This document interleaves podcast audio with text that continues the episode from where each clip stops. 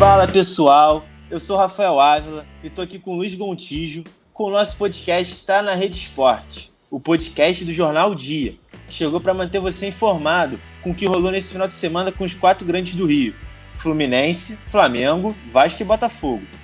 Então, se você está aí no home office, está no trânsito, está na cozinha fazendo almocinho, sintoniza aí que vamos começar logo com o Gigante da Colina, que não anda bem na competição e foi derrotado pelo Corinthians na quarta-feira, dia vinte e um, válido pela décima oitava rodada do Brasileirão, que teve a maioria dos seus jogos agora no final de semana.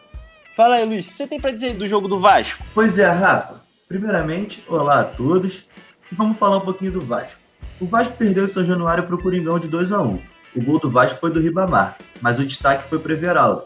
Conhecido já do futebol carioca, ex-fluminense, Everaldo foi elogiado pela torcida nas redes. Com o tradicional, nunca critiquei. O Ramon Prest, no Twitter, usou o espaço para dizer: uma semana de paz, nunca critiquei. A torcida sempre aproveita para dar aquela brincada, né? É, realmente a situação do Vasco não é das melhores, está ali no zê quatro. E logo acima tem o Botafogo, que é o primeiro na frente da zona.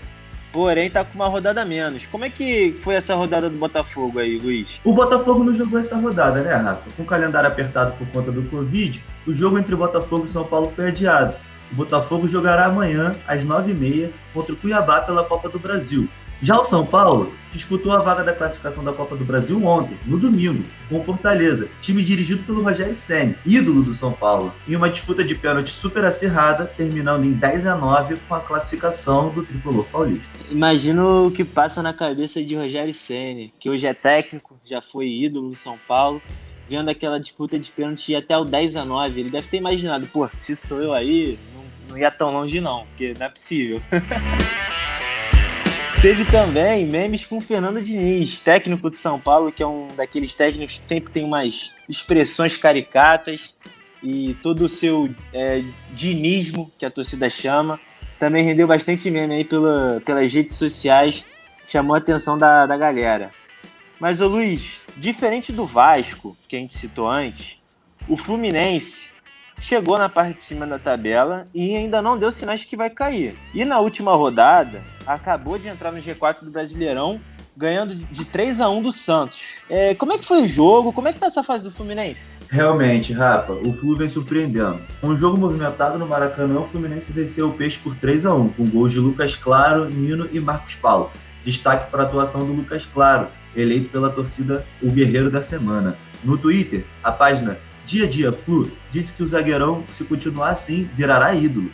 Curiosidade do jogo, que ficou marcado também pela estreia do jovem de quinze anos, o Ângelo, que superou a marca de Pelé, sendo agora o segundo jogador mais novo a estrear pelo clube, ficando atrás apenas de Coutinho. Mas vale ressaltar que no time feminino, as Sereias da Vila, a Kathleen estreou também aos quinze anos, sendo ela a segunda mais nova em toda a história do futebol do Peixe. Menção honrosa a craque santista, que já coleciona mais de cem gols na carreira.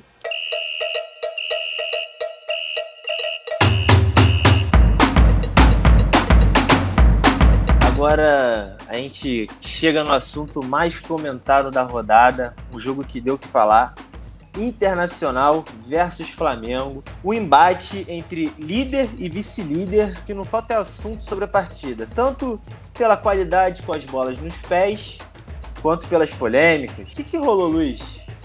É verdade, o jogo no final ali deu uma esquentada, né, entre os jogadores, mas depois acabou ficando um clima amistoso.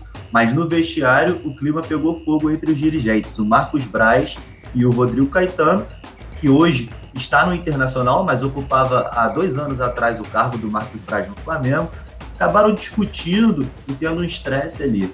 Mas vamos falar de futebol, que é o que interessa, né? O jogo entre Inter e Flamengo foi o destaque da rodada, considerado por muitos o melhor jogo até aqui.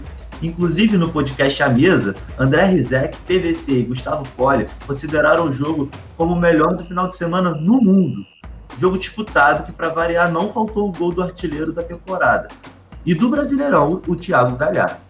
Do lado rubro-negro, também não faltou o gol do centroavante Pedro. O camisa nove foi um dos destaques do time, ao lado de Gerson e do Everton Ribeiro, que empatou o jogo aos cinquenta do segundo tempo. Destaque também para a péssima atuação do lado direito da defesa do Flamengo, que falhou duas vezes, resultando nos dois gols do Inter. Realmente, essas falhas deram o que falar. O nosso setorista, o Vene Casagrande, também demonstrou sua surpresa com as falhas rubro-negras e publicando no Twitter, abre aspas, inacreditável. Então a torcida aproveitou e opinou em cima do tweet de Vene. O arroba W A lembrou do time de dois mil e dezoito, da época do cheirinho. Os tipos de gols que o Flamengo levou lembrou muito essa época, que era a época que o Flamengo dava a famosa pipocada. E também teve críticas na zaga. O arroba Silvio Domingos tá sentindo, e muito, a falta do Rodrigo Caio. Ele tá até questionando quando é que ele volta, porque realmente faz tempo que o Rodrigo Caio não tá ali ajudando a defesa rubro-negra. Teve crítica para todo lado, inclusive do arroba Ricardo C R F oitenta e oito, que não aguenta mais essa saída de bola e acha que o time às vezes precisa chutar para frente, né? Não dá para entregar o gol ali atrás. Pessoal, é isso. Ficamos por aqui. Semana que vem voltaremos com mais uma edição do Tá Na Rede Esporte, o podcast do Jornal O Dia.